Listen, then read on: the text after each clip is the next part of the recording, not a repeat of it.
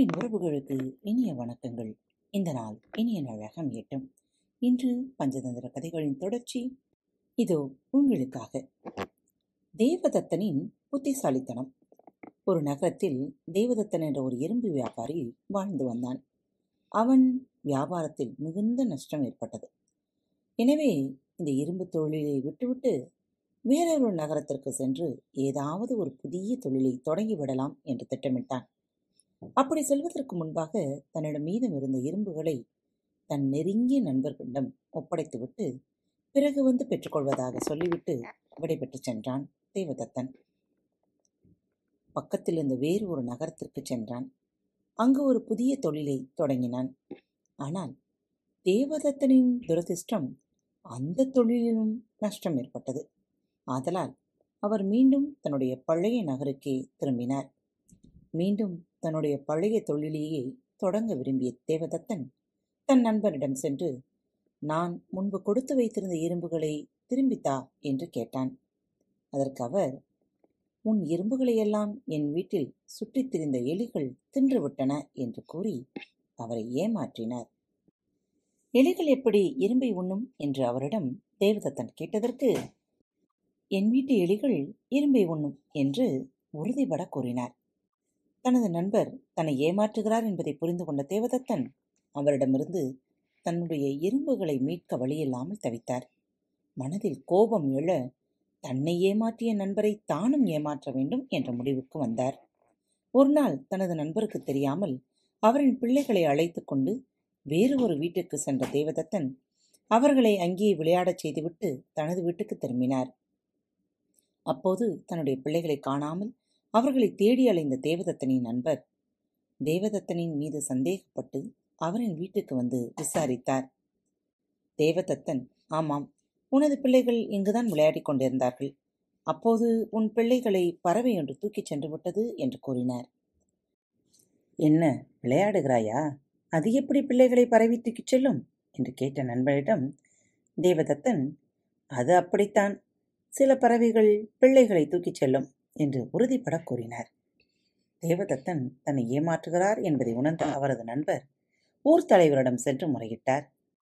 ஊர் தலைவர் அழைத்து விசாரித்தார். அவரிடம் அதே பதிலையே கூறினார் தேவதத்தனும். அதற்கு ஊர் தலைவர், இது என்ன அதிசயம், பிள்ளைகளை பறவை தூக்கிச் செல்லுமா என்றார். அதற்கு தேவதத்தன், இது ஒன்றும் அதிசயம் இல்லை, இரும்பை எலி தின்பதுதான் அதிசயம் என்று கூறினார். இரும்பை எலி உண்ணுமா என்று கேட்ட ஊர் தலைவரிடம் தேவதத்தன், இரும்பை எலி தின்றதாகத்தான் என் நண்பர் கூறினார், நீங்கள் வேண்டுமானால் அவரிடமே விசாரியுங்களேன் என்று கூறினார். உடனே தேவதத்தனின் நண்பர் தன்னுடைய தவற்றினை ஊர் தலைவரிடம் ஒப்புக்கொண்டார். தேவதத்தனின் இரும்பை திரும்பி கொடுத்து விடுவதாக உறுதியளித்தார். உடனே தேவதத்தன் தன் நண்பரின் பிள்ளைகள் விளையாடி கொண்டிருக்கும் இடத்தை தெரிவித்தார். இவ்வாறு அந்த கதையினை சொல்லி முடித்த கரடகன் தமணகனை பார்த்து, கூறிய பொருளை தெரிந்து கொள்ளாதவன் கல்லுக்கு சமம், அவனுக்கு அறிவுரை கூறுவதில் எந்த பயனும் இல்லை என்று கூறியது. பின்னர் இருவரும் சிங்கராஜாவின் குகைக்கு சென்றார்கள். அங்கு சஞ்சீவகன் பிணமாக கிடந்தான். அதன் அருகில் சிங்கராஜா கவலையோடு அமர்ந்திருந்தார். இந்த காட்சியை பார்த்த கரடகனுக்கு அழுகை வந்தது. ஆனால் தமணகனோ மகிழ்வோடு, ராஜா, ஏன் வருத்தப்படுகிறீர்கள்? தாங்கள் தங்களை எதிரியை தானே கொன்றுள்ளீர்கள். எதிரியை கொல்ல வேண்டும் என்று சாஸ்திரங்கள் சொல்லியுள்ளன. ராஜாவை கொல்ல துணிந்தவன் யாராக இருந்தாலும் அவர்களை கொல்லும் உரிமை ராஜாவுக்கு உள்ளது. ராஜாவுக்கும் ராஜாங்கத்துக்கும் துரோகம் செய்கிறவர்களை ராஜா கொலை செய்யலாம், அதில் தவறில்லை. இதற்காக தாங்கள் கவலைப்பட வேண்டியதில்லை.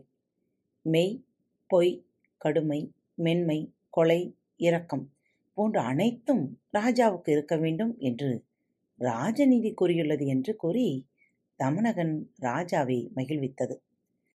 சிங்கராஜாவும் தமணகனின் கருத்தினை ஏற்றுக்கொண்டு தன் கவலையை விட்டார். முன்பு போலவே மகிழ்வுடன் தன் ராஜாங்கத்தை அந்த காட்டில் நடத்தினார். காத்து கொண்டிருங்கள், மீண்டும் அடுத்த தலைப்பில் உங்களை சந்திக்கும் வரை உங்களிடமிருந்து விடைபெற்றுக் கொள்வது உங்கள் அன்பு தோழி.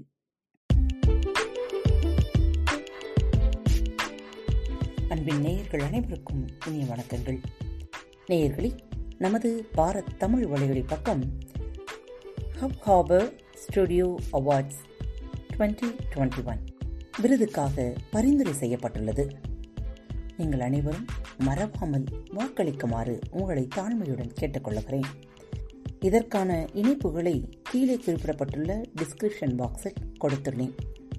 நிகழ்ச்சியை கேட்டுவிட்டு மறவாமல் அந்த லிங்கில் சென்று வாக்களியுங்கள். உங்கள் ஒவ்வொருவரின் வாக்கும் நமது பாரத் வலையொலி பக்கத்தை தேர்ந்தெடுப்பதற்கு மிகவும் உதவியாக இருக்கும். மறவாமல் வாக்களியுங்கள். நன்றி.